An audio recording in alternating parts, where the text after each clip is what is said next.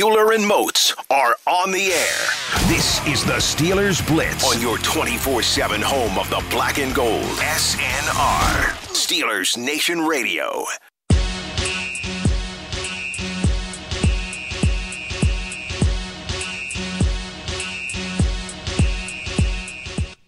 High noon on a Friday afternoon. That can only mean one thing around these parts. It's time to go inside the electric factory at Steelers Blitz on SNR. Our good friend Christopher Carter is back with us. And again, just looking too fly for radio. I'm telling you, man, I'm doing this for other jobs, but I appreciate it because I love to look fly. The hardest working man in the Pittsburgh sports media. Well, I mean, besides myself. Yeah, of course. You get the title. But like, I'm the runner up. I'm the guy coming in second. I'll take it. If I'm first to you or second to me, we'll take it because you and I both out here putting in work. Yes, sir. We will be with you here for the next 2 hours inside the electric factory. You already know the drill. You want to chime in? Get at us on Twitter, at Wesley Uhler, at Carter Critiques. A fun, jam-packed show for you today. At 1 o'clock, we'll have Carter's Classroom, as we always do. Before we get out of here, you know we'll get that paper and show you the money. Show me the money! And also, Fridays, a new tradition here on the show. I gotta love it. We'll do our version of the Here We Go song, Miami Edition. Oh, gosh. Which will be the second inaugural. I didn't sing one last week for the bye week. You know, those bye week guys, they're just a cupcake anyways. But we will have a special edition of the Here We Go song before we get out of here, and I know Carter's excited for that one. I mean, I've been hyped about this ever since you first told me about it, and then I heard it, and I was like, oh, wait, can I be on one of these shows? I just want to be in the studio as you're doing this for us. Well, ask and you shall receive. We'll do that today as well before we get out of here. But we start today with some positive news, Chris. I think it's fair to say, certainly, we know that the Steelers have been snake-bitten this year, if you will, in the injury department. The injury bug has come to Pittsburgh like the flu bug and popped up all over the place, obviously with Ben Roethlisberger and Stephon Tuitt, two huge pieces out for the year. Huge. Juju's been banged up. Mason Rudolph missed time. James Washington missed time. Steven Nelson, Joe Hayden, Mark Barron, Mike Hilton, Jalen Samuels, Rosie Nix, Vance McDonald, T.J. Watt. Did I miss anybody? Nope, I think you got all of them. There's probably like a coach or somebody that twisted their ankle in practice too, with the way things have been going here. I mean, shoot, it's kind of been that way for the Steelers this year. Every time they think they're getting someone healthy, someone else goes down. I mean, they were almost at the point where Justin Lane had to start at cornerback this past week with against the Chargers. So it's been a rough year for injuries, and the Steelers have a rough time with injuries. I mean, how many teams have lost that many players? I mean, first, you know, everyone always talks about they didn't capitalize on the Killer Bee era, but how many playoff runs did they get the full Killer Bees for every game that they played? Point. The only one was the 2017 year, and that was when Ryan Shazier, their defensive MVP, went down. Like they did not have a single playoff run where they had all their superstars available to them, and I think that defines part of the era, and they're still going through that, and that's part of the NFL. Everyone goes through that. The Eagles know that when they lost Carson Wentz, of course, Nick Foles came in and led them to a Super Bowl victory. But yeah, it's a serious problem. But I think the good thing is the injury report for the Steelers this week looking up. Yeah, encouraging, without a doubt. Mason Rudolph, full participation. James Washington, full participation. Yeah. Steve Nelson, full participation. Joe Hayden, full participation. Mark Barron, full participation. Jalen Samuels, full participation. How in the world is he back? Where did he go to fix his knee? Germany, Wakanda. Vance McDonald, full participation. Mike Hilton, full participation. And even T.J. Watt, limited, but participated in practice yesterday. Juju Smith-Schuster did not practice. The good news there, though, is that that's not, at least what the Steelers are telling us, related to his lingering toe injury that he's had. It's actually because he's picked up an illness, which you hope, you know, a couple days of rest and some vitamins and an extra day playing on Monday, he'll be good to go. This is encouraging news, Chris, particularly, I think, on the defensive front when you see Steven Nelson and Joe Hayden full go, Mark Barron full go. They're going to need those guys, particularly in the absence of Stephon Tuitt. And maybe not as imperative this Monday, but certainly going forward against the Colts and against the Rams as they try and claw back into this playoff picture. Absolutely. They need their arsenal of players to be available. If Jalen Samuels is already back, holy smokes, that puts the offense at a different level than I thought it would be available for in this in these next few games. I honestly wasn't counting on Samuels being back until maybe the Colts game. Maybe the Colts game. If he's back for the Dolphins game, I mean, sheesh. Now you're talking about, hey, let's go back to those sets where we had two running backs and they would flex out into the slots and force you to cover guys that could be receivers. That adds a lot to it. Juju Smith-Schuster, they said he had the sniffles. You know, it might have been something like that. So I'm not too worried about that. But James Washington being back, now you can finally get back to the trio of wide receivers you want to succeed in Washington, Juju, and Diontae Johnson, and have those guys out there. I think there's a lot going for them. The biggest thing is, though, they need T.J. Watt to be out there. I know that Ola Adini is exciting, but you need him to be out there, and you need Ola to be depth. You need him and Elliott to be backing you up. You don't want Ola on the starting line and to Elliott to be your first guy that you call in. But at the same time, you also do not want to risk T.J. Watt further injuring himself and getting to a point where you're going to lose him for several weeks this season, especially against a team that, by all means, they should beat without T.J. Watt. Yeah, no doubt. They should, regardless of the status of a lot of these guys, still be able to take care of the Miami Dolphins, but it is encouraging to get them back, to know that hopefully this can be a get right, a confidence-building, a comfortable win type game for a lot of guys on this defense. And the offense as well, too. Mason Rudolph. Obviously, I'm glad to see Vance McDonald was a full go as well, too, along with, like you mentioned, Jalen Samuels and Rosie Nix.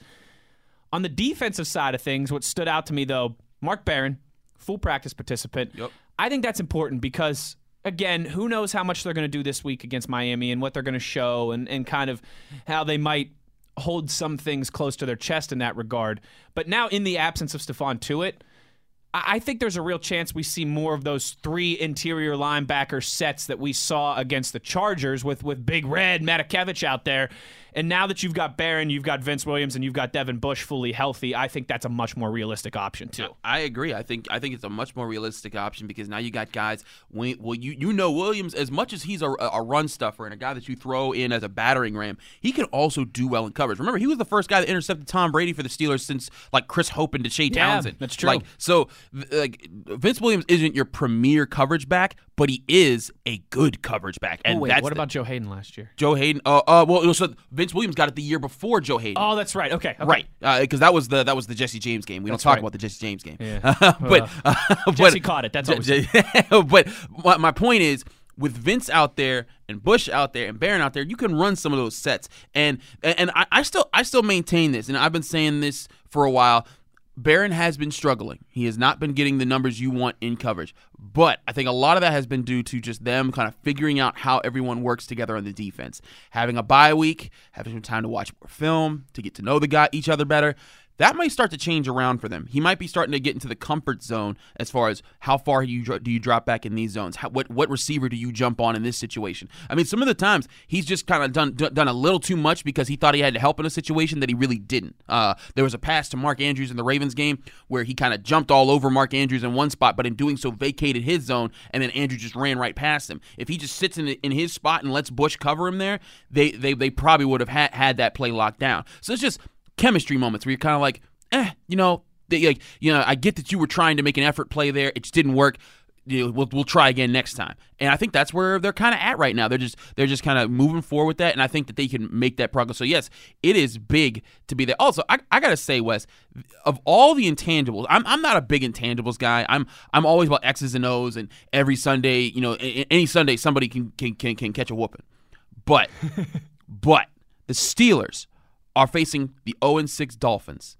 I don't think they've lost to a team that's 0-6 or worse in the Mike Tomlin era. They have not. In fact, give me a second here. I got the numbers right here in my notes. They are in the Mike Tomlin era. Yeah. 15-2 on Monday Night Football. Undefeated at home on Monday Night Football. Undefeated at home as well, too. 8-1 as 14.5-point favorites. Wow. And the only loss was the Bruce Gradkowski game early in Tomlin's tenure.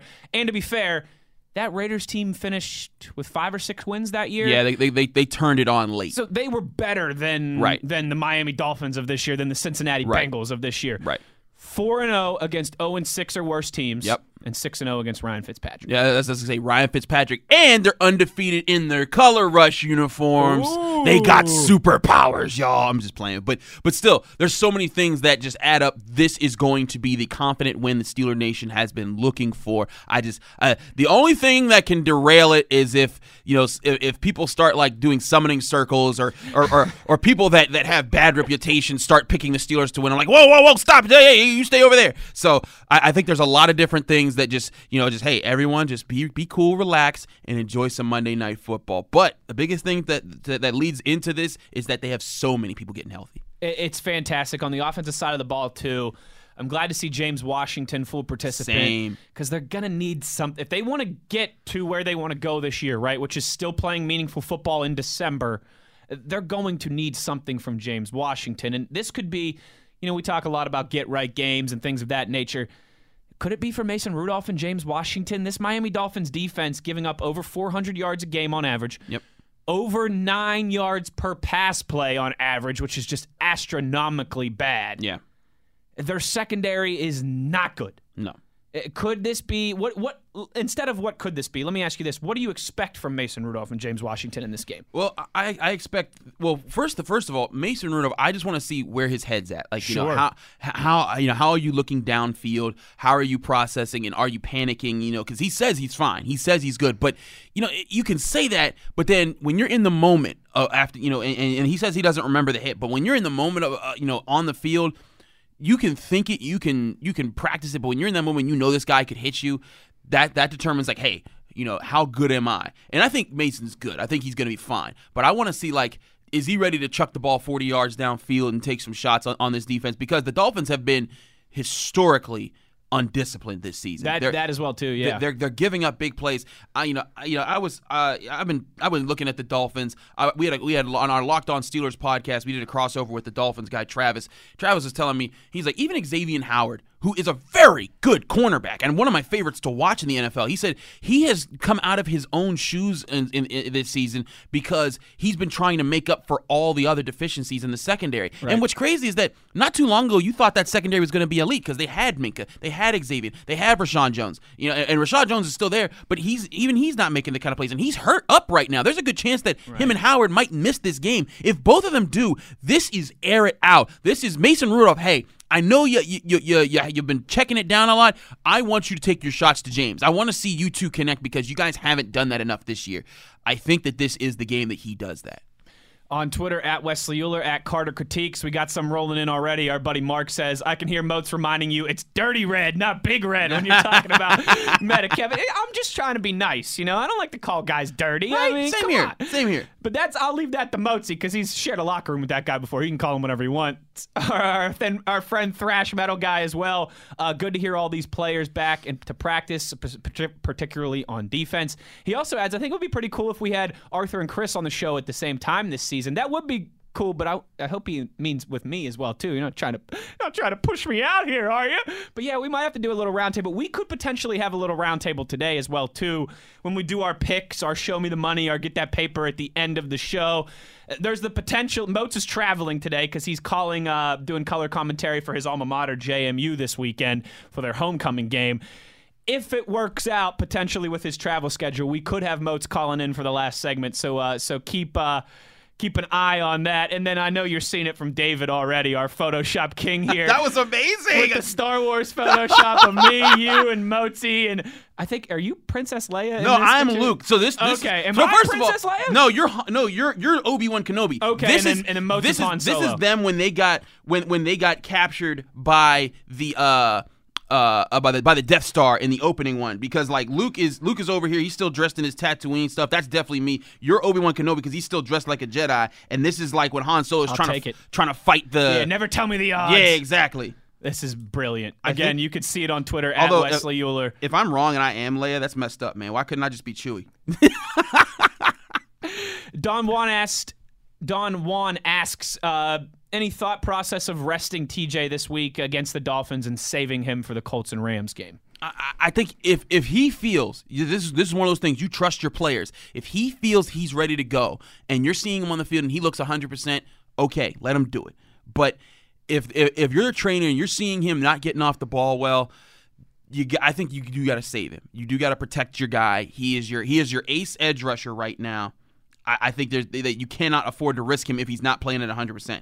If he is playing at 100%, like if everything looks fine in practice this week, and like because also remember we're basing everything off of a Thursday practice report. Sure. This Thursday practice report is in effect the Wednesday practice report. Because they play Monday, not Sunday. So today, Friday is like their normal Thursday, the right. Big practice day. Exactly. So if T.J. Watt looks good today at the Steelers facility, then I think that changes a lot of things, and that says, you know what, he's good to go.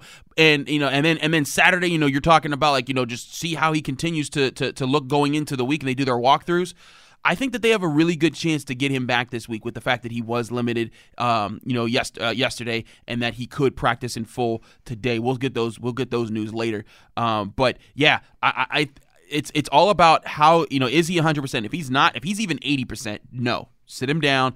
Start Ola, tell the defense to work around it. Three interior linebacker sets. Exactly. Use more of those sets where you're not going to be asking Ola and Bud to drop back into coverage as much, because that's one of the beautiful things about Watt and Dupree is they are so good at just reading each other and knowing when to drop back and when to blitz.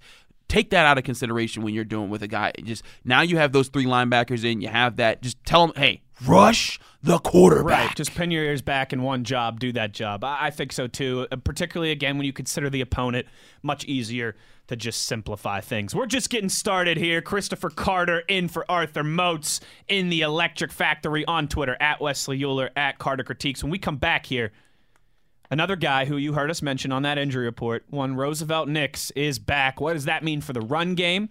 What does that mean for Mason Rudolph and James Conner and Benny Snell? We will get to all of that when we return. Inside the Electric Factory on a Friday, having some fun. It's Steelers Blitz on SNR.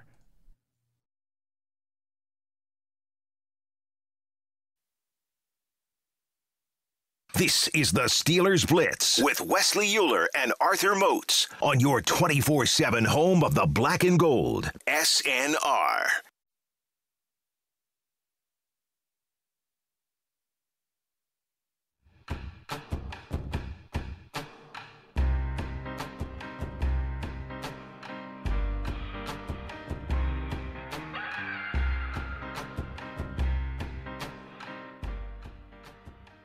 Chris is all fired up in here. No matter what, you'll never take that from me. Oh, man, it's Kanye, and his new album's out. Oh, man, you got me pumped with that, man. Amazing's the jam. Chris was losing his mind during the commercial break there. New Kanye West album on a Friday. He's fired up.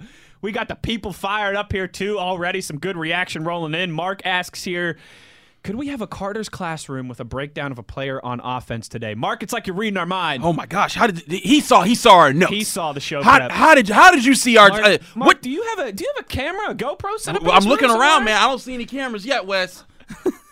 We will have a breakdown of an offensive player in Carter's Classroom. Big one. Juju Smith-Schuster. Oh yeah. At 1 p.m. So don't go anywhere. King Dussie also asks here, did Vinny play on the edge early in his career? I'm assuming he's talking about Vinny Williams.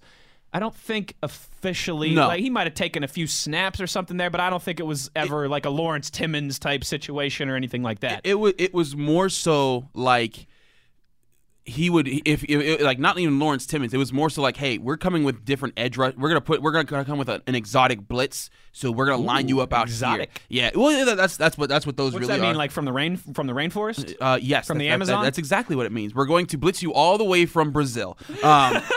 But basically, like, you know, because there's times that Ryan Shazier would line up outside and rush from that angle. It just, they try to, you know, do better with certain angles and present different threats and force you to think in different ways. But no, he was never a traditional like, hey, we're gonna line you up outside. Don't forget, his first games were as a rookie 6th round draft pick because Larry Foote and then I think his backup went down, and they were really stressed. Or was it Foote or was it Timmons? Because I remember that Williams filled in for somebody in 2013. Right. But he looked solid. That was the thing. Like, he looked solid very early. So Vince Williams, don't do that. But you don't want Vince Williams to line up outside. You want him in the middle, plugging from B gap to B gap.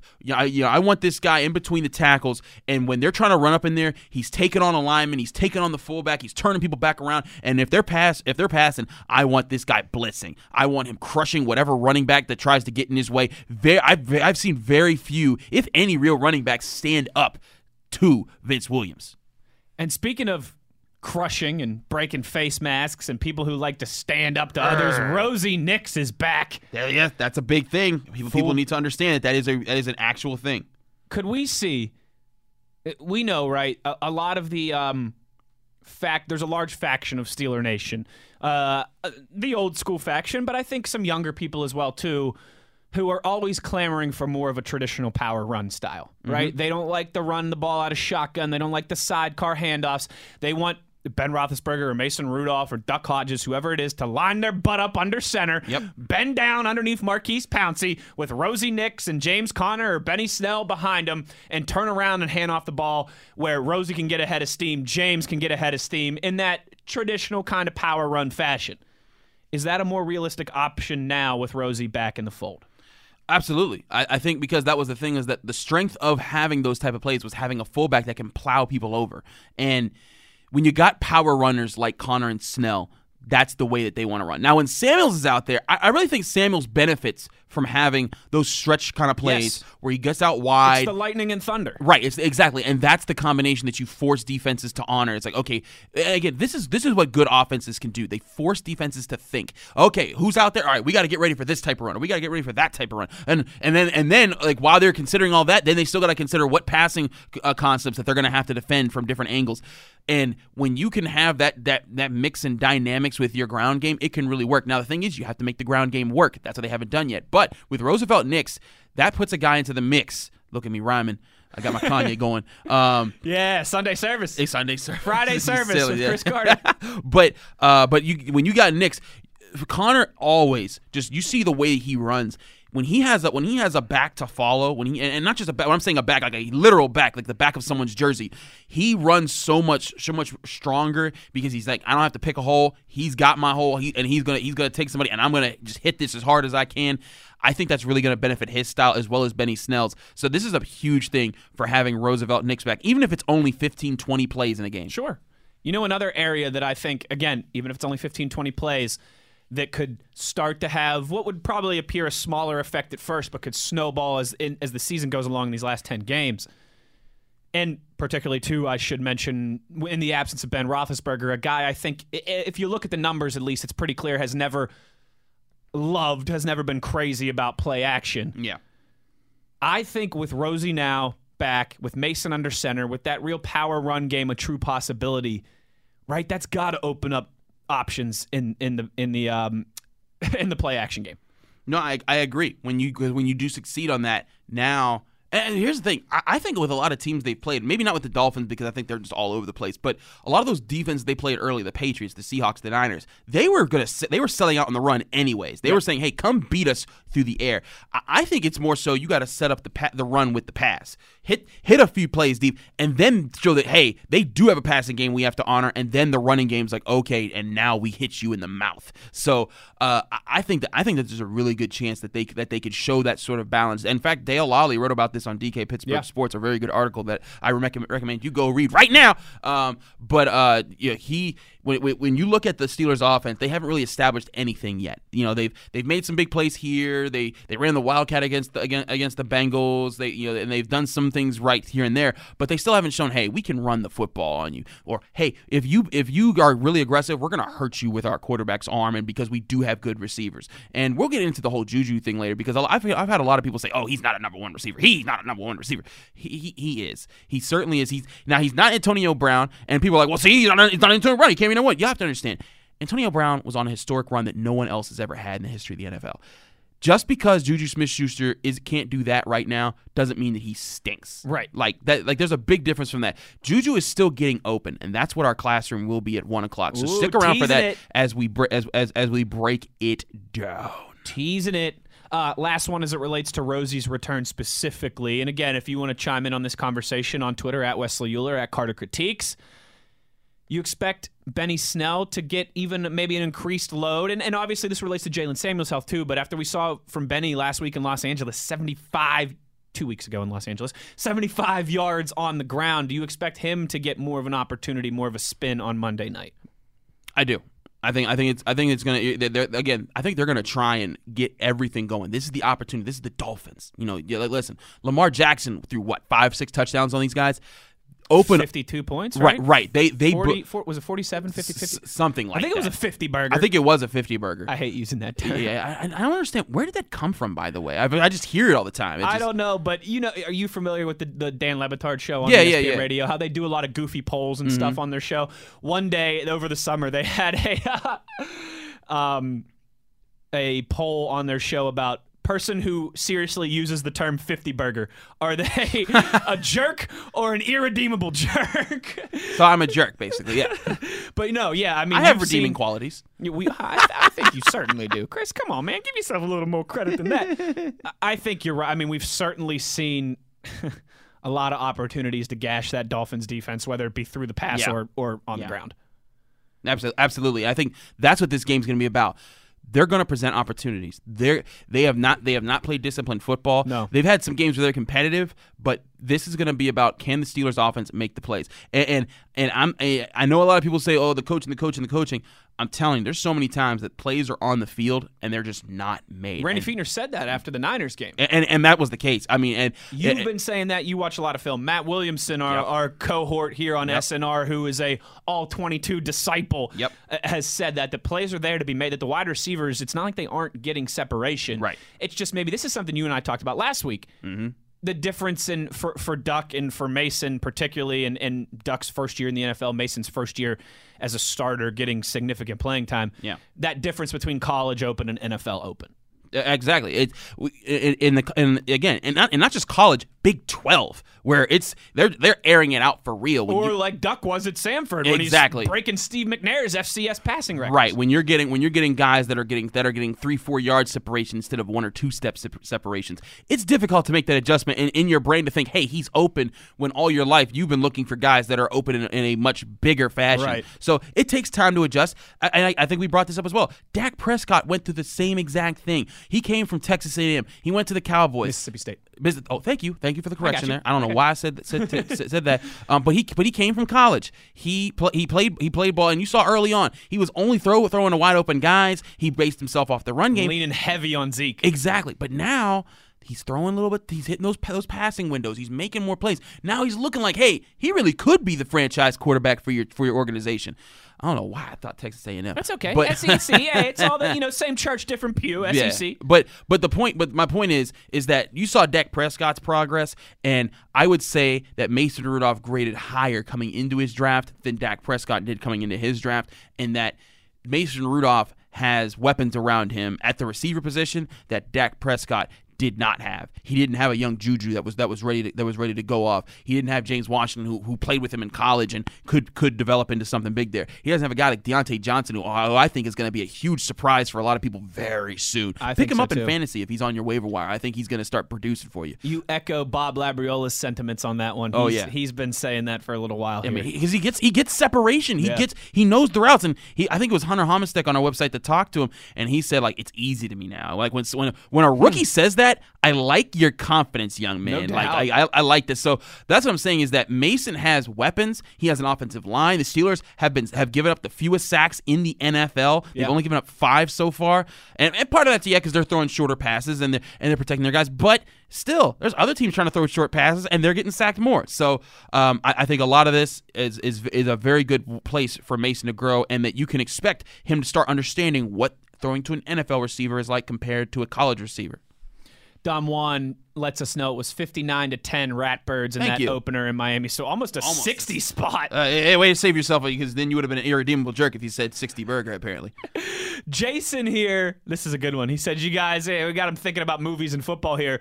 So which franchise has let its fans down more?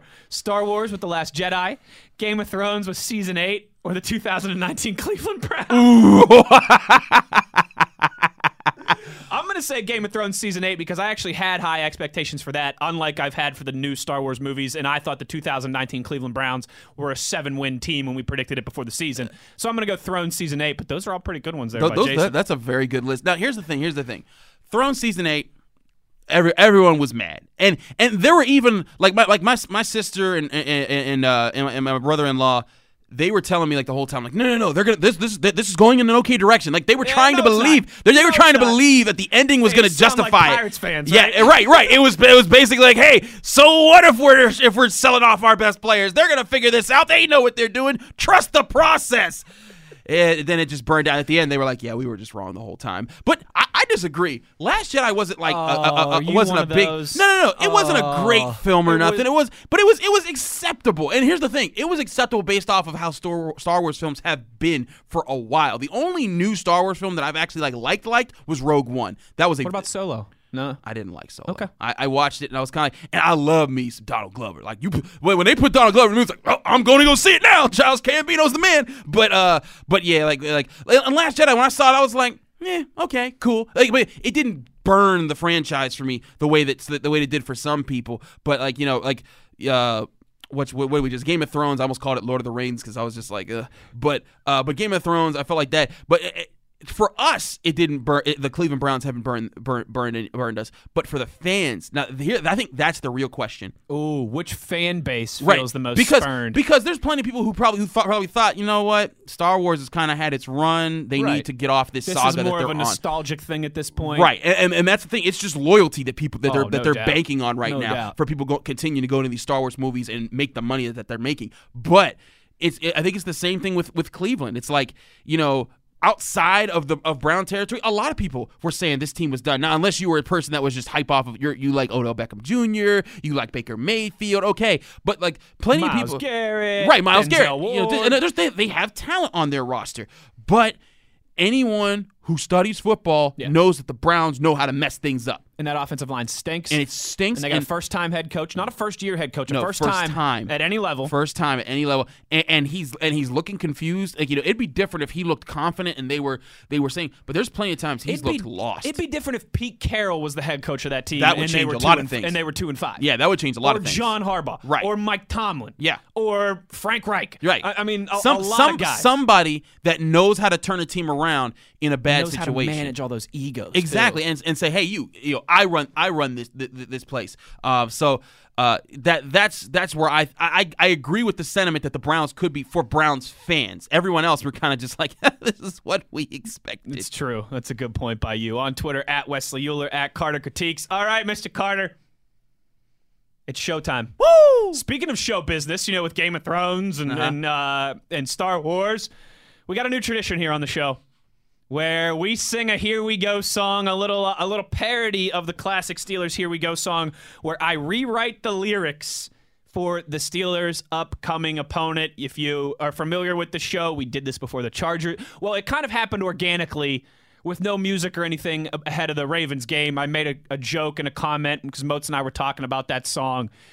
And I'm ad-libbed some line about how here in Pittsburgh we like French fries and coleslaw, not crab cakes. And so it became a tradition, and so who am I to deny the people what they want here, Mr. Carter? So here we go. Your Here We Go song for the Steelers' opponent this weekend, well, Monday, the Miami edition of Here We Go. Here we go. Here we go. Here we go. Steelers, here we go.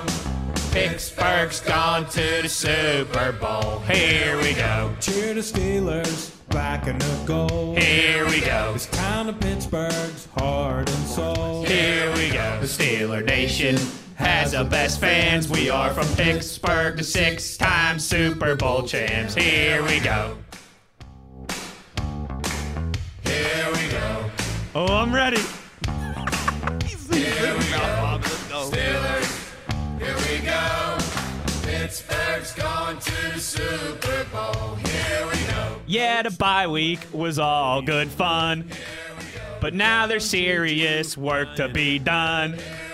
Another win, that's all that we wish. And come Monday night, it's time to stomp on some fish. Here we go. Here we go. Here we go. Steelers, here we go. Two more verses, baby. We're just getting started. You know Miami is trying to tank. Winless in 7 games, that's where they rank. Dolphins fans have seen an exodus of talent, and Monday night, Minka's dropping the mallet. Here we go. Here we go. Here we go. Steelers. Here we go. All right, finish strong here. Pittsburgh's gone to Super Bowl. We all know Miami is a bad sports town. They got beaches and sunshine all around. But what they'll need Monday night is some ice, because after they come to Pittsburgh, they'll be rethinking their life. Here we go. Here we go.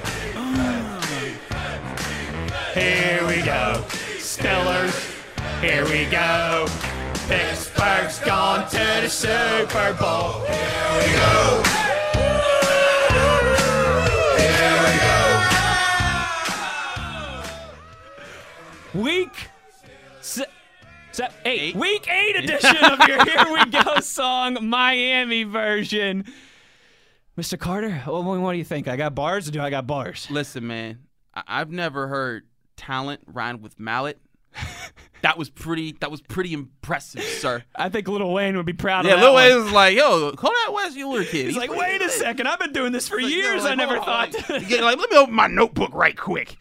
That's pretty good, man. Like, I was so lost, bro. You said talent. I was like, what the hell is it gonna rhyme with this? Oh boy. Talent.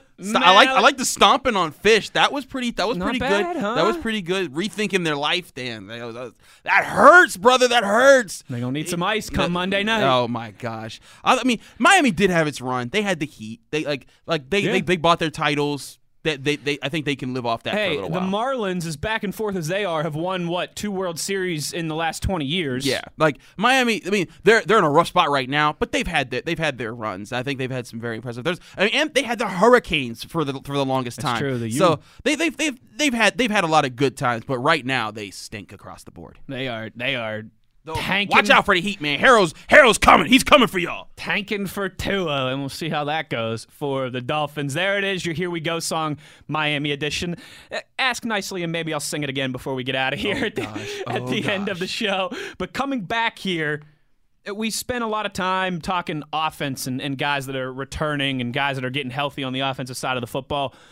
Want to have that same conversation on the defensive side of the football, and now in the absence of Stephon Tuitt, what's that look like for the Steelers Monday night? We'll get into all that, as well as your reaction again on Twitter, at Wesley Uhler, at Carter Critiques. I almost said Carter's Classroom. That's coming up at 1 o'clock. At Wesley Uhler, at Carter Critiques. You are inside the electric factory. It's Steelers Blitz on SNR.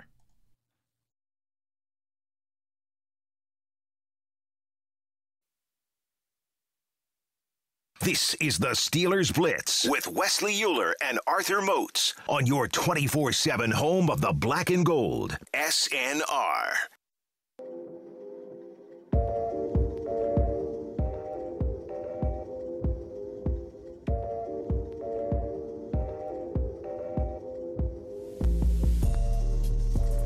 Chris, the people love my song. All she needed was some... My people love my song. Paul chimes in here. Love the Friday editions of Here We Go. Some good writing there, man. Keep this going.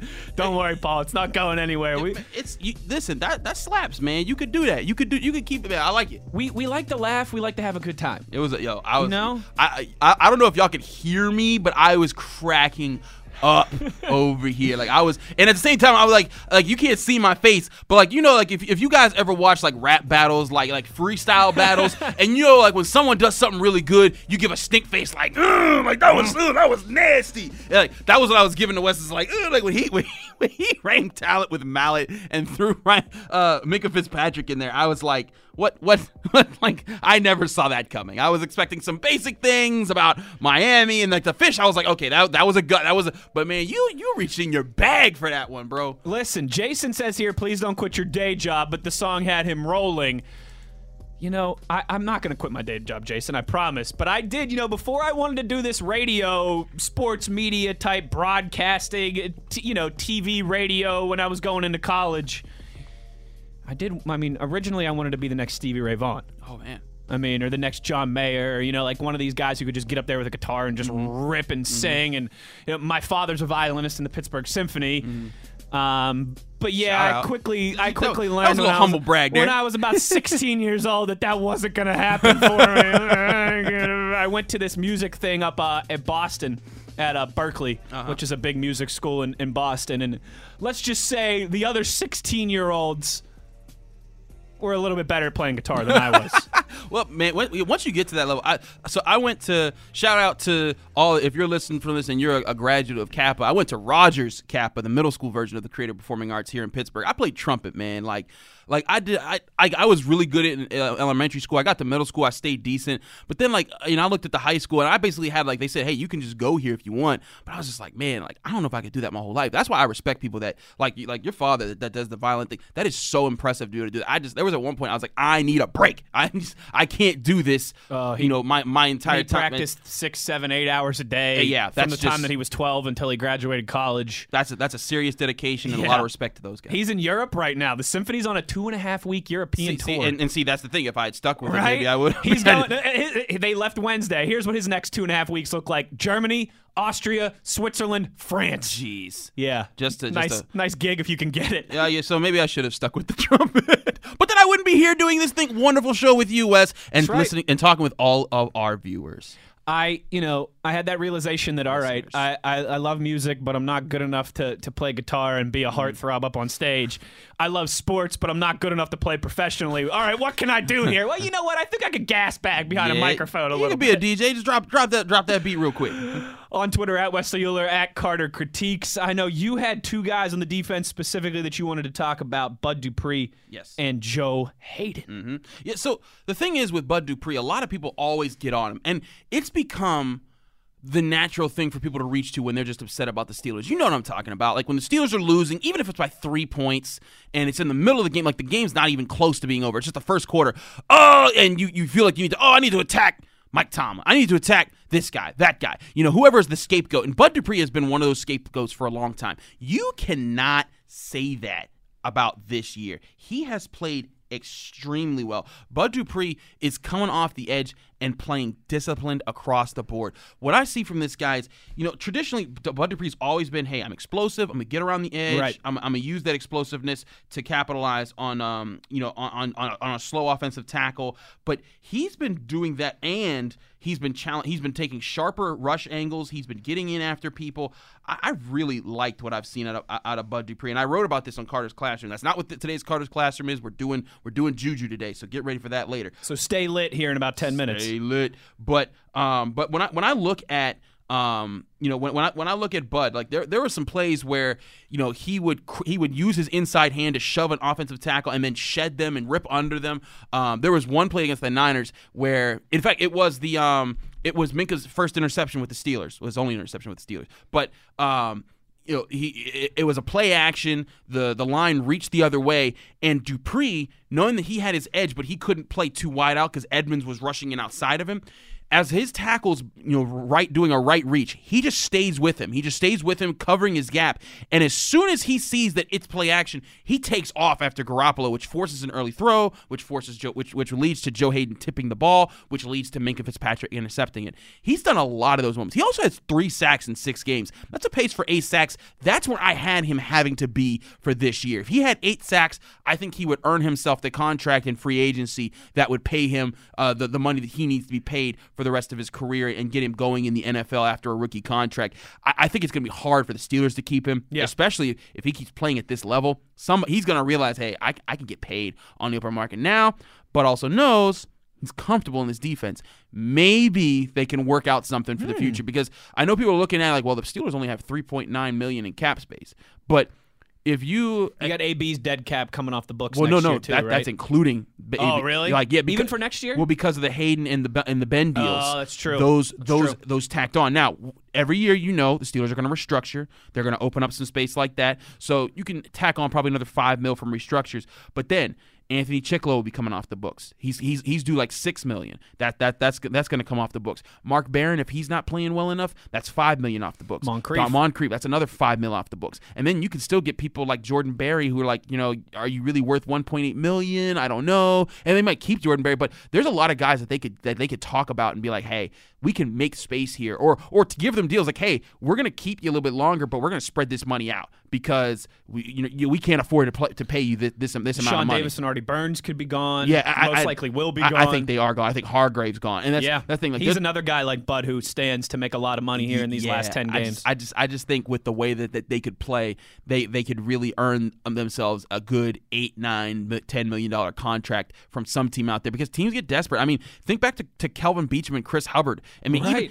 Teams have cap room in this league. Yeah. It's not like the NHL or the NBA where almost every team spends to the limit. Like the cap in the NFL is huge. Right. And there's a lot of teams with a lot of room. Exactly. But let's talk about one of those players I just mentioned there that's taken up a lot of cap space. And that's Joe Hayden. And I wrote about this for today at dkpittsburghsports.com in my Carter's Classroom column. Go there now. Check it out. The whole point is that I really think Hayden is due for some big plays. He's got...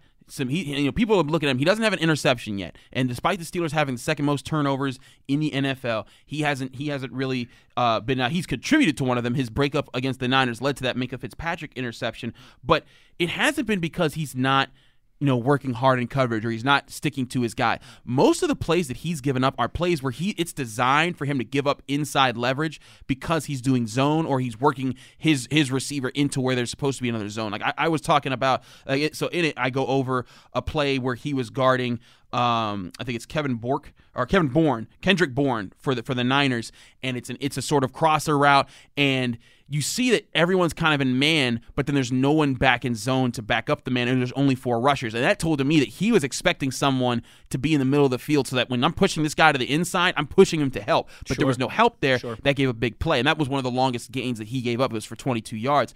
But when you look at other plays where he's had outside leverage, but he's known that, hey, I've got to bounce inside and help out. That's what happened with the Minkah pick. He was playing outside zone, and then he saw the in route. He jumped it, and as soon as the ball came, he put his hand right on the ball, bounced up into the air. Minkah picked it off. And then some of the bigger plays he's had this year and more impressive plays are when he's just said, hey, I'm going to get inside leverage on you. I'm going to run you everywhere I want to run you. And he did that to Keenan Allen on a big third down where he was running like a sort of a corner route. It was like 3rd and 13. They lined Keenan Allen up in the slot, and that was the position where Steelers struggled with him last year, but instead they said, Hayden, just follow him. Just stick with him. He sticks with him, and he establishes inside leverage. Keenan Allen even pushes off a little bit, but he just breaks up, jumps in the air, and he sticks with him. He sticks in his hip pocket, and that's the thing. Hayden's not the fastest. He's not the strongest, but he's got that wherewithal. He's got that veteran sense that, hey, they're going to come at me with this way. I have to know how to counter it. Here's how I'm going to counter it. And that's what he did when Keenan Allen pushed off there. He was like, hey, you know what? You did that, but here I come. I'm keeping my pace, and he played the ball perfectly, knocking it away and forcing a field goal in the red zone. Those type of plays Joe Hayden still brings to the table, and he's been there. I think as the rest of the Steelers' defense starts to mold itself and get better, with Steven Nelson coming back, with Devin Bush getting better, with the middle of the defense playing more cohesively, and that's one thing. Minkah Fitzpatrick, I think his addition has been great, but he's admitted like he needed this bye week to kind of learn more about the defense. Sure. As him, Edmonds, Bush, Barron, Williams, all those guys are working out the middle. Teams, that's been where teams have been hitting the Steelers the most, is over the middle. Once that middle starts becoming less available, they're going to start to get a little bit more desperate and targeting the outside and targeting especially their top receivers. That's where Hayden's going to be waiting, and that's where you can expect him to make big plays. I love it. I love it. The keen football eye of Christopher Carter, and you know what? That's only going to continue here in a few minutes. Yeah. When we come back for hour number 2, we will go inside Carter's classroom. You asked for it. Well, Mark specifically asked for it. An offensive player breakdown one, Juju Smith-Schuster. He will be the topic du jour when we return for hour 2. You want to get in on Twitter? You already know the drill. @WesleyUhler, @CarterCritiques. Inside the Electric Factory, 1 hour down, another to go. We've got Carter's Classroom. We've got Show Me the Money, and I might even sing that Here We Go song again. Who am I kidding? I'm definitely going to sing that Here We Go song again before we get out of here. So stick with us. Inside the Electric Factory, it's Steelers Blitz on SNR.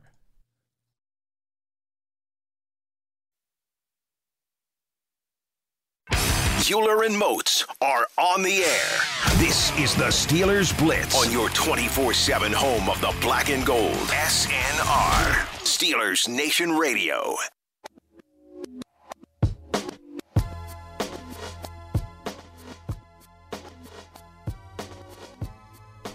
Good afternoon, Steelers Nation. How we doing? Well, that's good. Wesley Uhler with you here. Christopher Carter in for Arthur Moats. Inside the Electric Factory, it's Steelers Blitz on your 24/7 home of the black and gold. And my ego just took a hit here, Chris. Why's that? I mean, my good buddy Gordon from across the pond. Oh, I saw that. Great Gordy. For Here We Go. Could do better. Oh. LOL. I mean, you could do better. I mean, that's the thing. I know your infinite potential. And, he has to add, have a great weekend. Like, he doesn't know that Manchester United is going to ruin my weekend and that I don't have a Steelers game and I don't have a WVU game and it's just going to be Man U losing to Norwich on Sunday and that's going to be it. These Liverpool fans, they're so tough to please.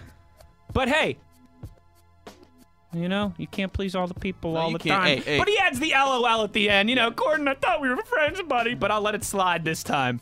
For those of you who might have missed it, before we get out of here, about 40 minutes or so, I will sing the Here We Go song one more time to Gordon's great displeasure, but I think everybody else, Tyler, Paul, David, Jason, so far we got 4 positive reviews and 1 negative. So that means I'm hitting 80% here. An 80% satisfaction clip. I will take that, Mr. Carter. One thing that always leaves the people satisfied at 100% rate is Carter's Classroom. And today, Chris Carter for us is going to break down one of the most popular, one of the most polarizing, one of the most discussed Pittsburgh Steelers, one Juju Smith-Schuster. Let's get into Juju Smith-Schuster. So, with Juju, we got a receiver that everyone coming into the season. What was the topic, Wes? What was the topic? Can Juju be a number one? Exactly. Can he be a number one wide receiver? And people look at, and this is what a lot of people do in sports. They look at box scores and they think, oh, that's definitely what that means. And if you look at the stats, Juju's numbers aren't that impressive. And it's like, is he a number one? He has 25 catches for 340 yards and 2 touchdowns. He's ranked 45th in receiving yards behind the Chargers' Mike Williams. But when you look at it, he's not getting targeted that much. He's only getting 6.3 targets per game on average. That's the 59th most in the NFL, and that's behind players like Curtis Samuel, Nelson Aguilar! Alligator arms himself. And Auden Tate for the Bengals. So part of this is not Juju's fault. He's not getting targeted. And people say, well, that's because he's not getting open. That's not the case. Not according to a lot of people. Exactly. And so let's get into a lot of the things that we talked about. Now, we've been talking about how someone's got to be college open for Mason Rudolph in these early games that he's played. And even when Ben Roethlisberger played, there were plenty of times Juju was open over the middle, open down the sidelines, and Ben didn't even look his way because that's what the Patriots defense does. They get in your head. They make you think that things that aren't there and make you play left are there. Exactly, and they make you think you see ghosts like our boy. Sam Darnold. Yeah. Tom, I'm telling you, man, if you're listening, I'm telling you, USC quarterbacks, just stay away from them. We have this thing. We're going to keep going about this for years. I know you won't like this, though. I actually like Darnold. But I know you don't like USC quarterbacks. Anyways. Getting into that, this is a Juju segment. This is a Juju segment. This ain't New York Jets Nation Radio. Now, see, here's the thing. Receivers from USC, I'll take them every day because Juju Smith-Schuster. Let's break into some of those opportunities that haven't been capitalized on. So, we're coming out in a play, and I think I broke this down for you guys earlier, but I want to show you. I want to talk you through a play where Juju Smith-Schuster was open along with Vance McDonald on one side. It was a fake blitz that the Niners showed, and it freaked out Mason Rudolph. The Niners come out. They have about 7 guys in the box, but 2 of them have their hands down on the right side, and they have like three extra guys lined up. So it's 3 on the right side, 4 on the left side, right? And the 3 guys on the right side all have their hands in the dirt. Two or three of the guys on the left side are standing up. They're looking like they could drop back into coverage. So Mason reads, okay, the heat's coming from that side. I'm gonna throw behind that side where it looks like the blitz is coming from. But what happens is that the blitz flips. The guys that had their hand in their dirt drop back into coverage. The guys that were standing up are blitzing from the side. So now, when he tries to throw into that, he doesn't see the adjustment. He ends up throwing to Diontae Johnson, and it's a tough passing window, and it's incomplete, and it's a third down stop. If he looks to his right, Vance McDonald was wide open, but also Juju Smith-Schuster just beats Richard Sherman with a solid out route beyond the sticks. If he looks that way, that's a first down that keeps the drive alive. That gets Juju one of those targets that he's just not been getting. It hasn't been all about, Juju can't get open, because he has been open. I'm not saying every single play, because there have been times when teams have worked to take him away, and as they should. He's a supreme threat, and we've seen when he gets the ball in his hands and he's downfield, he's a threat to score at any point in time. And the jumping forward, a perfect example of that was Diontae Johnson's touchdown against the Bengals. Now, part of this also, I think there was just miscommunication on the Bengals' part, but what I really want to focus on for that play was Diontae Johnson's crosser touchdown against the Bengals, at Heinz Field. And what you see if you ever get a chance to look at it, I love it when NBC does their cams that show you the field, like you see kind of like the Madden view, like everything breaking down, right, down the field, and you see Juju Smith-Schuster. They're both just running deep crossing routes. It's a shot play for Mason Rudolph, and as Juju crosses the field, his cornerback sticks with him, and the safety immediately jumps to where he's going. And Dre Kirkpatrick, who was covering Diontae Johnson, thought he was supposed to take Juju. That means effectively three guys are running with Juju at one point. And that opens up Diontae Johnson for the touchdown. Now, part of that was, I think, was a miscommunication. Either Kirkpatrick was supposed to keep following his man, or the guy who was following Johnson was supposed to back off and take on Juju so that they could handle the crossing routes. I think that was what's supposed to happen. But still, even so, the safety follows Juju no matter what. That is the kind of attention he is getting. So he's still attracting those double teams that because defenses are scared of him. Now, again, it's not the level of Antonio Brown, because Antonio Brown was a once in a lifetime type of player with the way that he was getting things done, and not just with speed or strength. He was just quicker. He had great hands. And you kind of see it when you give Juju the chance to be open downfield. And let's look at the 76-yard touchdown he had against the Niners. Mason Rudolph has to understand Juju's not going to be open that often by 5 or 6 yards, like how James Washington used to be open when he played Pitt with Oklahoma State. Don't remind me.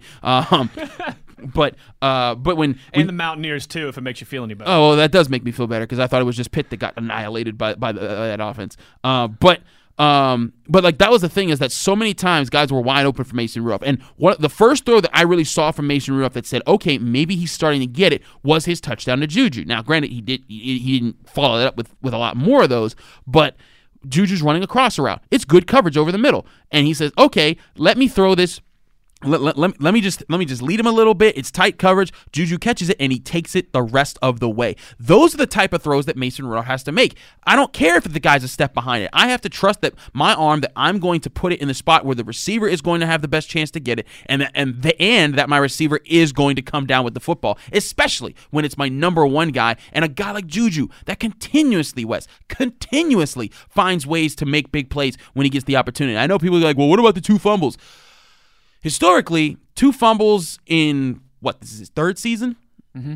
That's actually pretty good. Stephon Diggs has 4 this year. Exactly. And again, I'm not excusing his fumbles. What stinks about Juju is just the timeliness of his. Oh, yeah, exactly. In the Saints, it was at the end of the game when the Steelers were driving. It was a backbreaker. Yeah. Against the Ravens, it was an overtime in their own half of the field with their third-string quarterback. It was a backbreaker. And I think what's also impressive about those is when you look at – and here's some more Carter's classroom for you. Go back and look at the tape on those plays. He wasn't holding the ball out like how Plaxico Burress used to with one hand. The defense is allowed to make plays, too. Exactly. The points were covered. He was protecting the football, and he wasn't doing anything reckless. It wasn't away from his body. It was high and tight. He was protecting it. And against the Saints, he bounced off of a guy on the ground. Like, there were a lot of circumstances that had to go against him in that. And with Marlon Humphrey, he just made a heck of a play. Marlon Humphrey's really good. Yeah, I really good. That Ravens secondary could be really scary now with Marcus Peters. Mm-hmm. I really think that there's some good stuff going on there. We don't like to admit that, but you, hey, Game recognized game. Game recognized game. Truth hurts. Yeah, but that's the fact. But I still think the Steelers could take them in a late game this year. But I do too. So that you have big plays like that. Now, for the last play I want to break down for Juju, it's an incomplete pass, but I want to show you how good his route running is. Because people say, oh, his route running, he's just not that sharp. Oh, he needs to improve his route running. His route running is pretty doggone sharp. It's against the Chargers. First play, Devin Hodges wants to go deep to him. And Devin Hodges admitted after the game he underthrew it. He wanted to lead him down the field a little bit more. Big splash play on the first play. And here it is. Juju's locked up with Casey Hayward, one of the best. He's an All-Pro cornerback, one of the best in the league. He's traditionally always put himself in position to win certain situations. And if you look at the route that they did, and NBC did a good job of showing this route in like a replay, and Juju comes off the line, stutter steps, and keep his center of balance perfectly. His shoulders are perfectly aligned. He's not telling, hey, I'm going inside, I'm going outside. He's forcing Casey Hayward to have to respect it. And Casey Hayward, he's trying to play. He's also trying to watch what Devin Hodges' eyes are doing. So what happens is when he does that stutter step and his center of balance is still in the middle, Hayward immediately thinks, I have to jump down on that. But as soon as he reacts, Juju spurts right around him and goes up the sideline, and Hayward has to freak out and try to catch up to him. And if Hodges leads Juju down the field, that might have been an opening drive, a 75-yard touchdown. One play, 75-yard touchdown, and that would have opened up everything on top. Because then you're also talking about the defense. If they get that touchdown, then their next drive, all of a sudden they're backing off the rest of the game. Right, and Connor and Snow would have had even more room to operate. Exactly, and those are the type of things Juju is creating. They just haven't had the quarterback play to get him the ball in the right situations. I think that they eventually will. I think that Mason Rudolph is moving in the right direction, and that you're going to start seeing more of those downfield targets. That's going to give Juju those chances to come up big. So that was the point of my classroom. I think this was back on Wednesday. Go check out Carter's classroom on dkpittsburghsports.com. If you're not a subscriber, you can subscribe right now for just 99 cents. Get your month trial, and if you like us, you stick with us. If not, we thank you for checking us out. But we cover the Steelers, the Pirates, the Penguins. In the locker room, in the film room, we're doing it all at dkpittsburghsports.com. And my Carter's classroom. If you want X's and O's, I got the best for you right there. So I break it down. Yes, he does. I broke down Juju Wednesday, Bud Thursday. I got Hayden today. If you want to look at those guys, and it's not just about where what's happening. It's also about where they're going. It's also about how they're improving and what kind of individual things that they're working with in a scheme. That's what Juju's doing, man. He's still getting open. He is a number one receiver in the NFL. They just got to get the ball to him, and I think if they start doing that, this offense could turn the corner still. Great stuff there. I love it. Carter's classroom.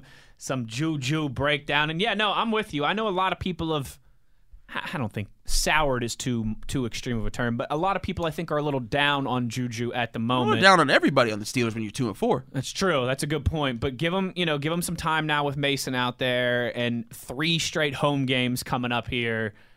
I think heck, he's already had a few this season. Yeah. But I think he's got some big play, some splash that is soon to come, and hopefully we'll see that starting Monday night at Heinz Field. Chris Carter with the great breakdown there, Carter's Classroom. Find him on Twitter at Carter Critiques. You can get at me as well at Wesley Uhler. When we come back here, Steelers ain't playing on Sunday. So what are we watching? What are we looking for around the league? What intrigues us? We will get into all of that when we return. Inside the Electric Factory, it's Steelers Blitz on SNR.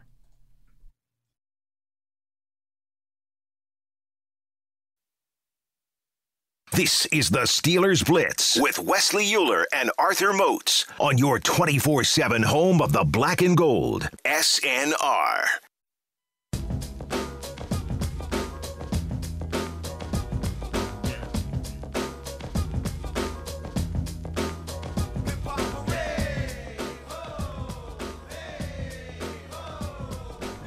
Having some fun inside the Electric Factory on a Friday. We wouldn't want it any other way. Hopefully you're the same.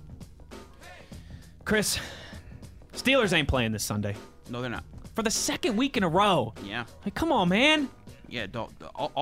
Listen, all people want is to. I know that night games are exciting. And no, they're not for me. But yeah, right. I know, but people. But we're talking about the listeners. Yeah, you Steelers Nation fans. You like the prime time games. You like the prime, but.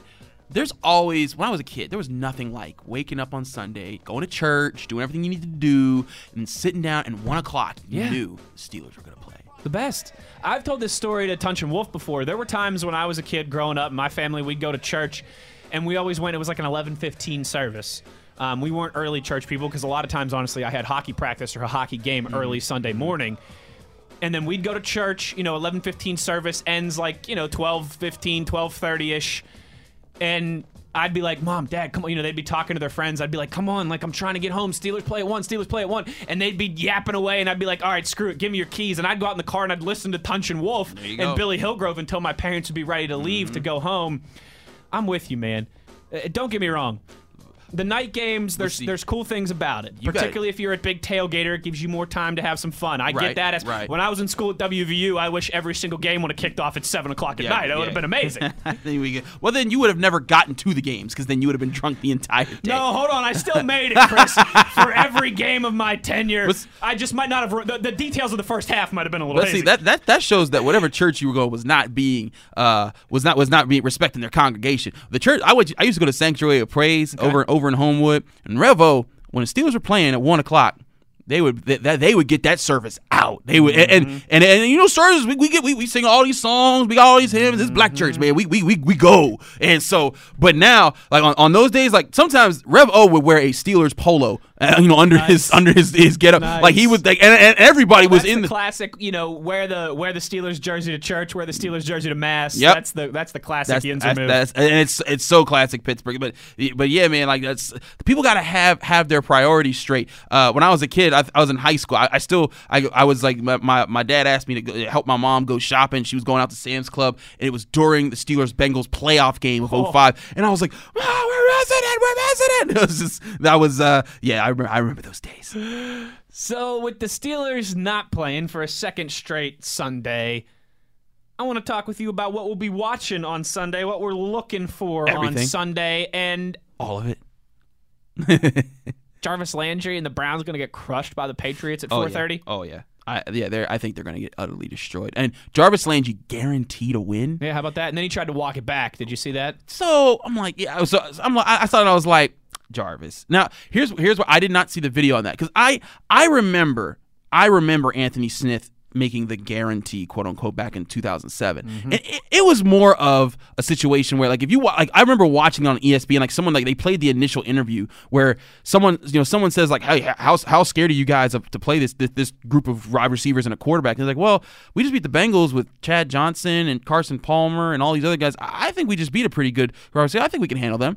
And he's like, and then the reporter's like, oh, so you guarantee that you're gonna win? He's like, whoa, I didn't say that. And, and then he's like, oh, so you're scared of them? And then like Anthony Smith kind of gives a look like, all right. Fine, I guarantee. And then that was the guarantee. It was more so because he was just playing around with the reporter. It wasn't a Joe Namath come out of the blue nowhere and guarantee you're going to win. It wasn't him. Unsolicited with the question. Exactly. It wasn't him saying, hey, Tom Brady stinks. I'm going to beat the snot out of that guy. He's a bum. These guys are overrated. Yeah, it wasn't anything like that, but it got blown to that proportion. Now, will this get blown to that proportion?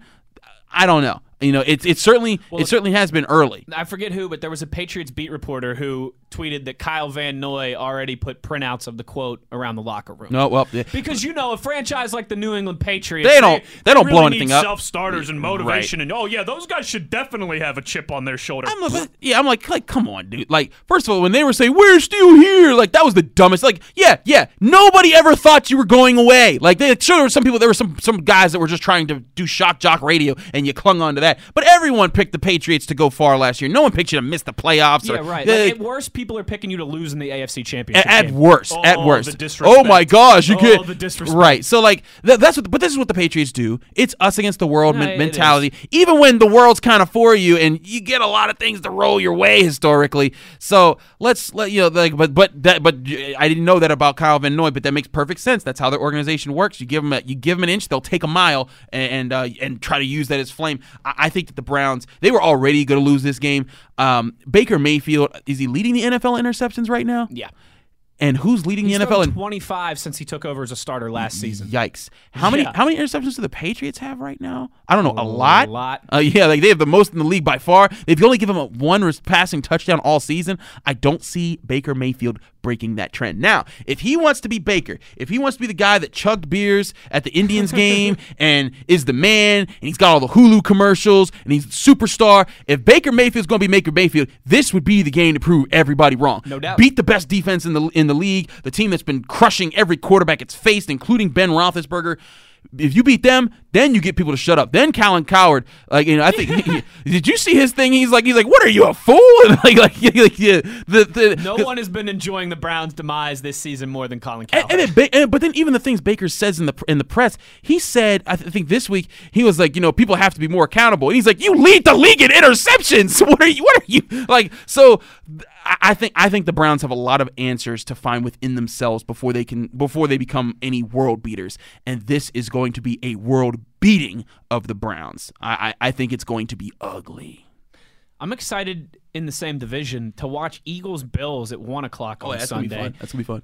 Both of those teams have a lot of questions around them. The Eagles have struggled, but they still have a lot of guys from that Super Bowl team and Doug Peterson and expectations around that franchise, and they were a really popular pick for a lot of people to make the NFC Championship game or even win the NFC before the season started. They've struggled. Injuries have been a big part of that. And kind of on the flip side, the Bills now sitting at 5-1. Like, the Bills are in a tough spot on Sunday. Yeah, they are. Because if they win, then people are just going to, the Eagles really stink. Yeah. You still haven't beat anybody. But if they lose, Eagles beat the Bills, then all of a sudden, the Bills aren't for real. That's the first decent team other than the Patriots that you played all year and you lost at home. I'm excited to watch that game on Sunday. Two very passionate fan bases, two teams that I think are really desperate for a win, and just the narrative that's going to fall out. However that one goes. No, absolutely. It's going to be funny to me. Because that's the thing is whoever loses is a fraud, and whoever wins is, we still don't believe in you. And I think for Eagles fans, they just want to win. They need right, a win. They need one. After getting spanked, did you see the poor Monty dude? The fan from the Eagles in the bar with the hat. Oh, I've met him a bunch of times before when I was out in Philly. Oh, Monty G, baby. Let's go Eagles, baby. I felt so bad for that guy. I mean, and then she's like, "Can you push your hat again?" And he's like, "Come on, let's go fly, Eagles, fly." I was like, "Oh man, that dude." He's the nicest guy ever. When I was working in Philly during football season, I produced our afternoon show in Philly, the 2 to 6 show at our radio station. Mm-hmm. And Fridays during football season, we do it live from Chickie and Pete's, which is the huge sports bar in South Philadelphia. Yeah, right. And that guy would come by a lot, Monty G. Wow. And he was the nicest dude ever. And even he had the same thing for the Sixers and the Phillies, his hats and everything. That's crazy. But yeah, that was pretty funny to see. But I mean, but here's the thing: the Bills' schedule. They have after the Eagles. If they beat the Eagles, they got Washington at home. They got Browns on the road, Miami on the road, Denver at home, on the road to Dallas, Ravens at home, Steelers at Heinz Field, at New England, hosting the Jets. Those are a lot of reasonable games that with a defense that travels well, they could win those and be a serious push for that fifth wild card spot. I don't think they're catching the Patriots, but they could make a serious push to say, hey, we're going to lock ourselves and make sure that we're going to play the worst division winner this season, right, which may end up being the AFC North team if the Steelers and Ravens are duking it out for 9-7, 8-8 at the end of the year. Another narrative game, as I'm calling it, where people already have their narrative set. They don't even need to watch the game. They just need to see who wins and losses, and they're running with it. Right. Panthers at Niners. Oh, absolutely. Panthers are quietly 4-2. Yep. Niners, the other lone remaining undefeated team besides the Patriots.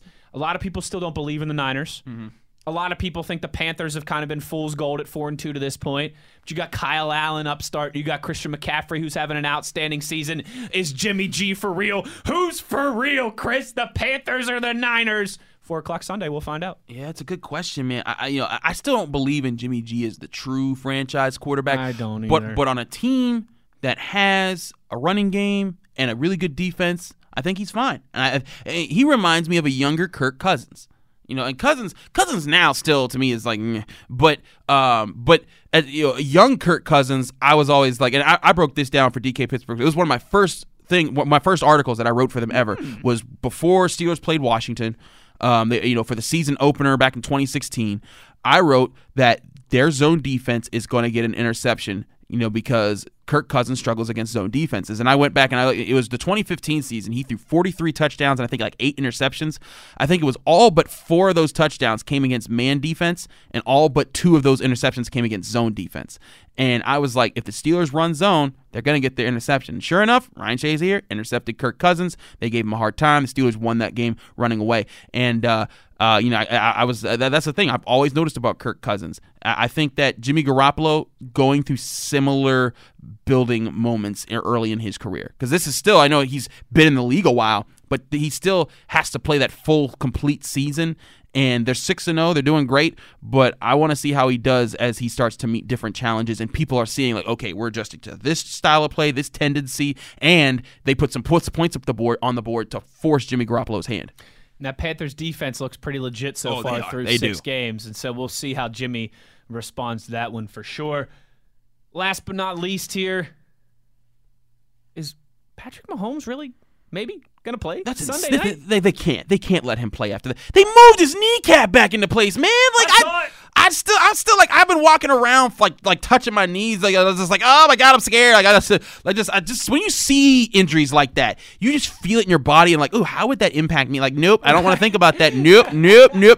I don't know how Patrick Mahomes is already practicing even in a limited capacity. If he practiced today in a full capacity, something happened. Like that's impossible. That's even crazier than Jalen Samuels getting back already. So lots of interesting stuff there. I think that the Packers are going to win this game, just because if I'm the Chiefs, I can't put Patrick Mahomes. When that injury happened last Thursday, right? So now just, 8 days ago? Yeah. And they said originally, we think it's about a 3-week timetable till he returns.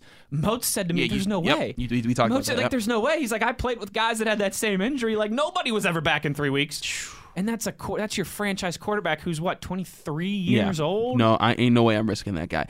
And again, Andy Reid has won with some backup quarterbacks in the past. Yeah. Back in the days when everyone wanted to bench Donovan McNabb every other week for Ty Detmer or Kevin Cobb or whatever random quarterback that was just not really even close to Donovan McNabb's caliber. All those things. Andy Reid's done that before. And Matt Moore has started in the NFL. I think that they'll find a way to be competitive, but I still think Aaron Rodgers, he's really catching on again. I think that they're going to do enough in Kansas City to make it hard for them. Tom1 chimes in here on Twitter. He says, speaking of the Cleveland Browns and the Jarvis Landry thing, I hope this guy doesn't find himself like Zach Brown, unemployed on Monday after the game. Oh my God, that's still so embarrassing to call out Kirk Cousins like that. They get shredded and then you're fired afterward. Ooh, like that. Man, I don't know how you live with that. Yeah, I don't think the Browns are going to let go of Jarvis Landry. No, there's a bit of golf and class in his game and Zach Brown's game, right. But it is eerily familiar of a guy who was talking some trash before a game and might just be on the other end of a blowout by the time it's all said and done. Yep, I agree. On Twitter, if you want to chime in, at Wesley Uhler, at Carter Critiques. We'll take your tweets when we come back and wrap up the show.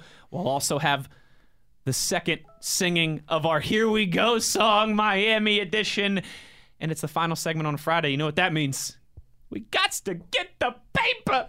When we come back, it'll be time for a little pick 'em, a little show me the money. Show me the money. Show me the money! Lots of fun still to come here, and laughs as well. You already know. Here We Go song and Show Me the Money when we come back inside the Electric Factory. Chris Carter sitting in for Arthur Moats. I'm Wesley Uhler. This is Steelers Blitz on SNR.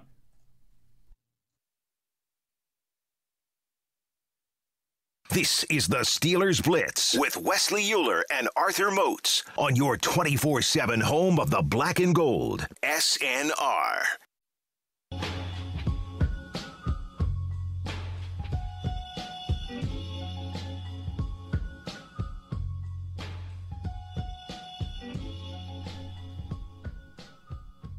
Friday, show me the money day, get that paper day inside dollar the bills, Electric Factory. Chris Carter's about to get his get that paper, his show me the money baptism here. Your first time. This is my first time. Go round. I'm excited. Let's do this. You know what that means? It's like maybe Monday on the show, we're going to have you call in, or if there's a day you're filling in next week or something, we're going to have to hold your feet to the fire a little bit on this one. That's fine. Hold my feet to the fire. But before we get to the paper, show me the money. Show me the money!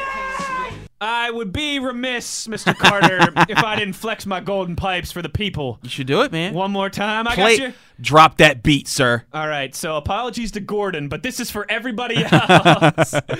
Here, if you're not sure what's going on, right? Again, this kind of happened organically the Friday before the Ravens game, where we ad-libbed some Here We Go lines.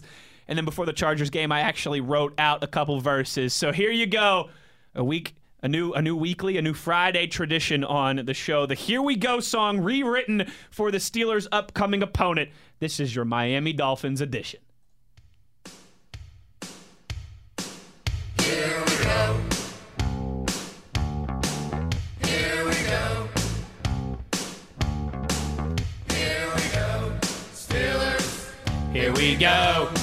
Pittsburgh's gone to Super Bowl. Here we go. Cheer the Steelers, black and a gold. Here we go. It's kind of Pittsburgh's heart and soul. Here we go. The Steeler Nation has the best radio hosts. Wait, what? Pittsburgh, the six-time Super Bowl champion. Here we go.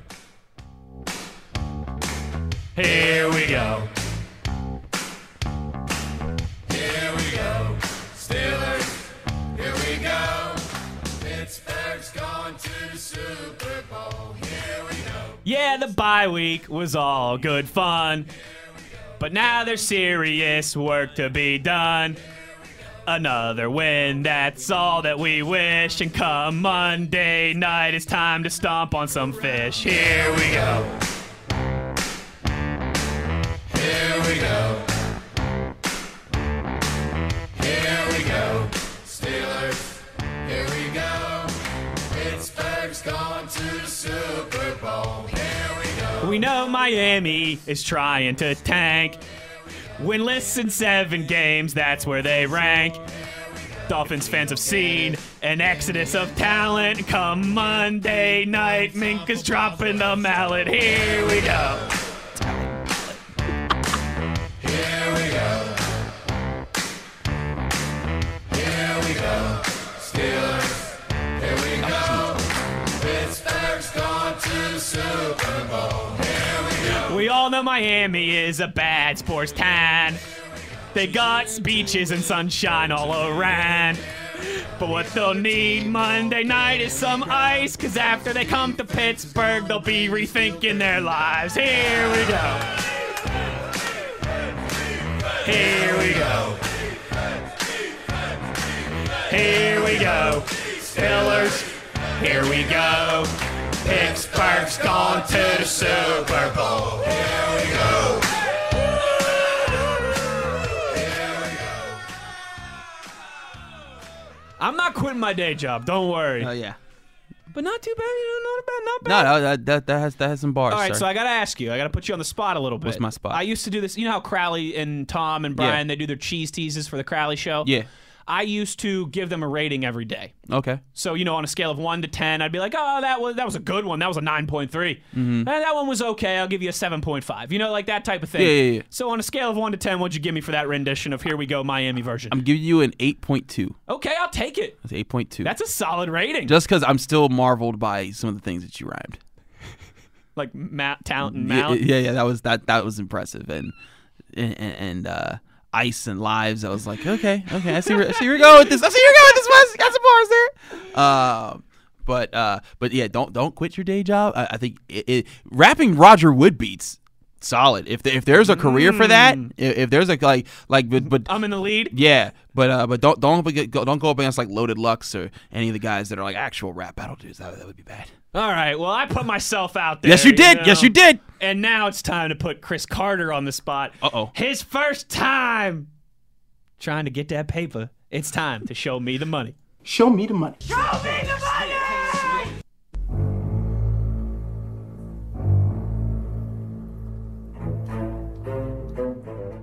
Chris, you know when you were a kid and you had friends over and your mom would always tell you it doesn't matter what you want to do. You got to let your guests pick what they want to do. Yeah, all the time. So since you're the guest, you're part of the family here now of the Electric Factory, the Steelers Blitz. But since you're a guest, you want to go first? You want me to go first? Sure, I'll go first. I'll lead the way. The floor is yours, my friend. My first game. I'm gonna and real quick, we're not picking the Steelers game because that's Monday. Right. We'll do that on Monday on the show. 3 NFL games and 2 college games, correct? Yes. Alrighty, what's your first one? I'm going to start with my college games. First, it's Auburn at LSU. The big game. SEC football. Top 10 teams. Auburn 6-1 at undefeated LSU. LSU is being given 11.5 points. That's a lot of points, even in Death Valley. That's a huge spread. Death Valley, where dreams come to die. That was one of the Taga. That was one of the more hype got me. I love their coach, man. I love their coach. Listen, I bleed Mountaineer blue and gold. You'll like this. I have never in my life worn the apparel of another college in my lifetime. That's how my initials are WVU. My parents would have killed me if I ever tried to root for another school. But if you would like, wait, your middle name's a V? Yeah. I had no idea. That's amazing. And my parents did that on purpose. My dad won a bet, long story short, and was able to have... My mom wasn't about it at all, but my dad won a bet. This is amazing. If I couldn't have gone to WVU, if I couldn't have been a WVU fan, gun to your head, you got to pick a different school. Like, LSU, I think, is my mistress school because I've always loved their football program, their atmosphere, Death Valley, that defense, and some of the guys they produced, Patrick Peterson's and the Tyrann Matthews, and now they seemingly have a stud on that defense every single year and always a stud running back, too. They would be, I think, my not even my number 2, but if I had to pick, I like LSU. All right, that's what I'm trying to get to. I get you, man. I get you.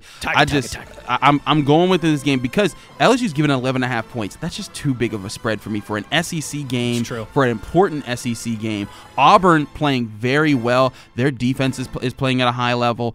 I have Auburn winning the game, but I have them covering. I think it's going to be LSU 30, Auburn 23, which means that 11.5 points. I'm gonna take Auburn. I just think that they're gonna hang in. They're War Eagle, buddy. So LSU wins, but Auburn covers. No. LSU wins, Auburn covers. So you're taking Auburn plus 11.5. Yes. All right. I'll start with college then too. We have a rule here that Moats and I like to throw out a lot. Sure. And that is, you always stay away from double-digit points. Well, I broke that rule in the first one. Yeah, I'm going to break that rule in my first one, too. Maryland at Minnesota. A little Big Ten on Big Ten action. Yeah. Minnesota upstart, undefeated, 7-0 with P.J. Fleck. Maryland has been a rocky season. They started out well, then they got smacked by Penn State. They've been all over the place. But Maryland scores points. And I know they're on the road, but they're getting 16.5. And Minnesota, while they're undefeated, hasn't necessarily lit the world on fire this year. So I think Minnesota wins. But give me Maryland plus 16.5. Minnesota wins by 13, something like that. That's fair. But give me the Terps and the points. Yeah, I like that pick, Wes. I mean, it's just some of those spreads are just a little too far out. I'm like, hey, you want to do that? I'll take it. So, cash money. All right, what's your second college football pick of the week? Second college football pick is the only game that matters. Miami. No, the Mountaineers don't play this weekend, so I don't know what you're talking about. And now I'm not talking about the Dolphins at the Steelers. I'm talking about about the Penguins and the Panthers. I forgot that happened. They play in Sunrise, technically, but close enough. But still, I'm talking about the Hurricanes coming to play the Pitt Panthers. Well, it's a big one at Heinz Field on Saturday. It's a huge game. Were you expecting a capacity crowd? What, like 20,000, 30,000 people? Oh, you're so funny! Oh, man. I'm sorry. No, that was low hanging. Yeah, that was really low, Wes. You know what? I would just get the heck out of here with that. Anyways, I'm gonna go with what's West Virginia's record right now? Not good. Well, no, but what's the numbers? Give me the 3-4. Oh, okay, cool. Pitt's 5-2. Just in case you didn't know that. Anyway, they're going to go 6-2 because Pitt's been being given 5.5 points. I think they win by a whole touchdown. I think that's just enough points. I think it's going to be close. Pitt's going to do their thing where they play well early. They do some things right. And then, I tweeted this during the last game. They were up on whoever they were playing this last week at Syracuse. And I tweeted, I'm not saying anything until I see the debacle start to happen. And then I'll be like, okay, now let's see where they're at, because they always start to allow a comeback for whatever wacky reason. I think that happens again. They get like I think they'll go up 21 to like 7 early, and then the second half things will slow down, and then they'll get like a field goal. Then Miami will push back, and they'll get 24. But then eventually, the Panthers will get one more touchdown. Kenny Pickett has a good game. The defense creates turnovers. They win 31-24. That's enough to beat the 5.5 spread. So I'm taking the Panthers. I'll stay in the state of Pennsylvania with another 5.5 spread. All right. Well, I guess technically they're going outside of the state of Pennsylvania, but Penn State travels to Michigan State. Don't let Mike Pursuta hear me say this, okay? I don't think Michigan State's very good this year. I know there's been a lot of optimism that they've had some tough years and they're getting things moving back in the right direction, and I know they always do play Penn State tough. Hey, Mike, come get Wes.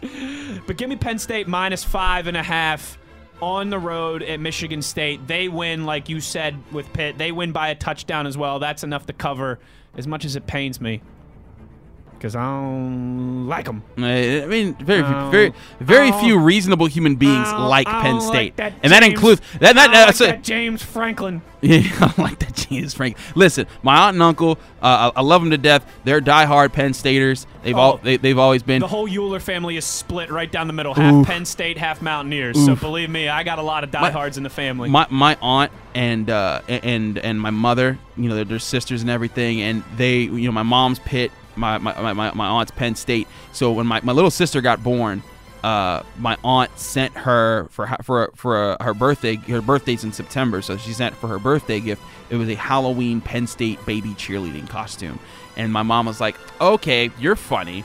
So the next year, what was my sister? She was a Pitt cheerleader, and nice. You know, when she was 1 year old. So there was always been that infighting in the Carter family. So, but yeah.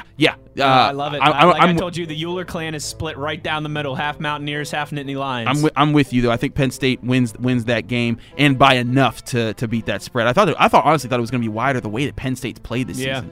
I think, you know, again, being on the road, and Michigan State historically has played Penn State's tough these last few years. Yeah, that's actually a very good point. But give me the Nittany Lions -5.5. They win by 7, something like that, maybe 6 or 8, but enough to cover. All right, Mr. Carter, let's go to the National Football League. What you got for me? All right, big game, one of my games of the week, Eagles at Bills. The Bills are being given 2.5 points.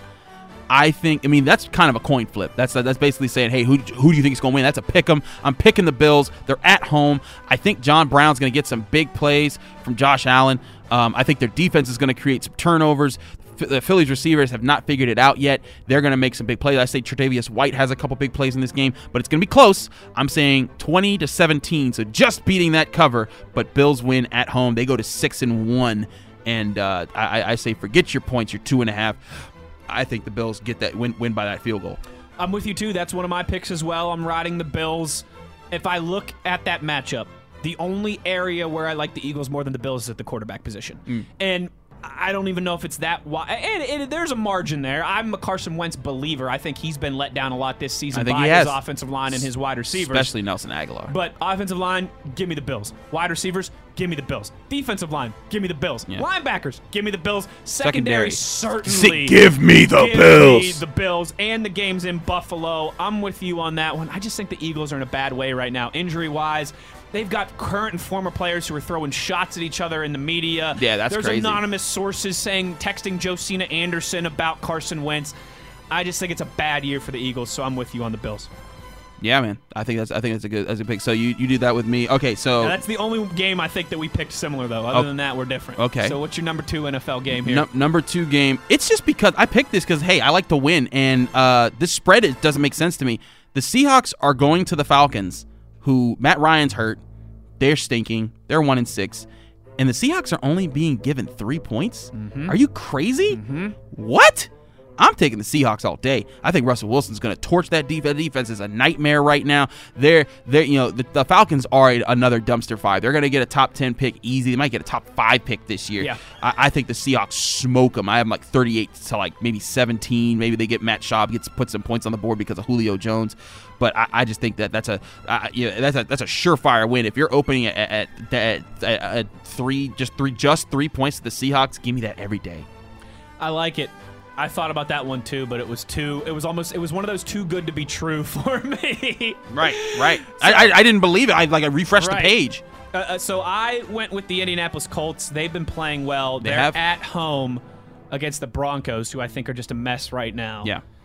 Indy favored by 5 at home against Denver. They win by 9. Okay. Give me the Colts at home for my second pick of the NFL schedule. That's fair. Last but not least, NFL game here. Final one. Who you got? I'm going with one we've already talked about, just because I don't care what the spread is. I'm taking them. It's Browns and Patriots. The points are they're giving the Patriots 11 points. Are you kidding me? They're going to win by 30. This is ridiculous. The Browns don't stand a chance in this game. And Jarvis Landry threw fuel onto their fire. Please, man, your ass. This is going to be an utter beatdown. I'll be surprised if it's not at least 17 points. If they had said 17 points, then I said, all right, I can see some garbage time points for Baker, maybe that. But I think now, because now even Bill Belichick, he's going to be like, I'm going to be just the jerk that I know I can be and hold you up with everything that I can. You saw how against the Jets, they're up, they're crushing them. It's a shutout, and he's still trying to do false starts and delay games to get better field position. And it's like, dude, just kick the ball, just get rid of it. You guys won, it's over. They know they're beaten, they know they stink, and they're the Jets. He doesn't care, right? And he doesn't care. I don't think he's going to care about the Browns. I think he's going to run this score up. I actually have this score being 45-6. I think it's going to be that bad. Ooh. Tom Brady's going to come in and be like, yeah, you guys doubted me, even though no one's ever doubted me. Yeah, even though I was just that guy coming out of college who nobody wanted, who nobody looked at. Please, from the University of Michigan. That's been so gone. Everyone calls this guy the greatest of all time. So if either you're the GOAT or you're not the GOAT. If you're not the GOAT, then okay, embrace that mentality. But everyone calls you the GOAT, and you don't refute that. So until you do, I don't buy into your no one believes in me talk. But either way, I think the Patriots crush these guys. I said to stay away from double-digit spreads, but I've fallen in love with two of them this week. The last one here, Rams at home against the Bengals. 13-point favorites are the LA Rams. Yeah, give me the Rams. Yeah, the Bengals stink. I think the Rams are rejuvenated now with Jalen Ramsey. Yep. The Bengals are going to have a hard time doing anything on offense. Yep. The Rams win that game by 17. I think that's fair. Something like that. Give me the Rams minus 13. So a quick recap. I've got Maryland plus 16 at Minnesota. I've got Penn State minus 5.5 at Michigan State. I've got Indy minus 5 hosting Denver. I've got the Bills minus 2.5 against them Eagles. And the Rams minus 13 against the Bengals. And I've got Auburn plus 11.5 at LSU. I've got Pitt hosting Miami minus 5.5. I've got the Bills hosting the Eagles minus 2.5. I've got the Seahawks going to the Falcons minus 3. And I've got the Patriots hosting the Browns minus 11. That'll do it for today's show. Thanks to my guy, Chris Carter, as always, for sitting in. You know it, buddy. If you're unfamiliar with Chris, if maybe you were just hearing him for the first time today, you can find him on Twitter, @CarterCritiques. You can find his work, dkpittsburghsports.com. We'll talk the Yins on Monday when it'll be all eyes on Monday Night Football. Thanks for joining us, and have a good weekend. You've been inside the Electric Factory on your 24/7 home of the black and gold, Steelers Nation Radio.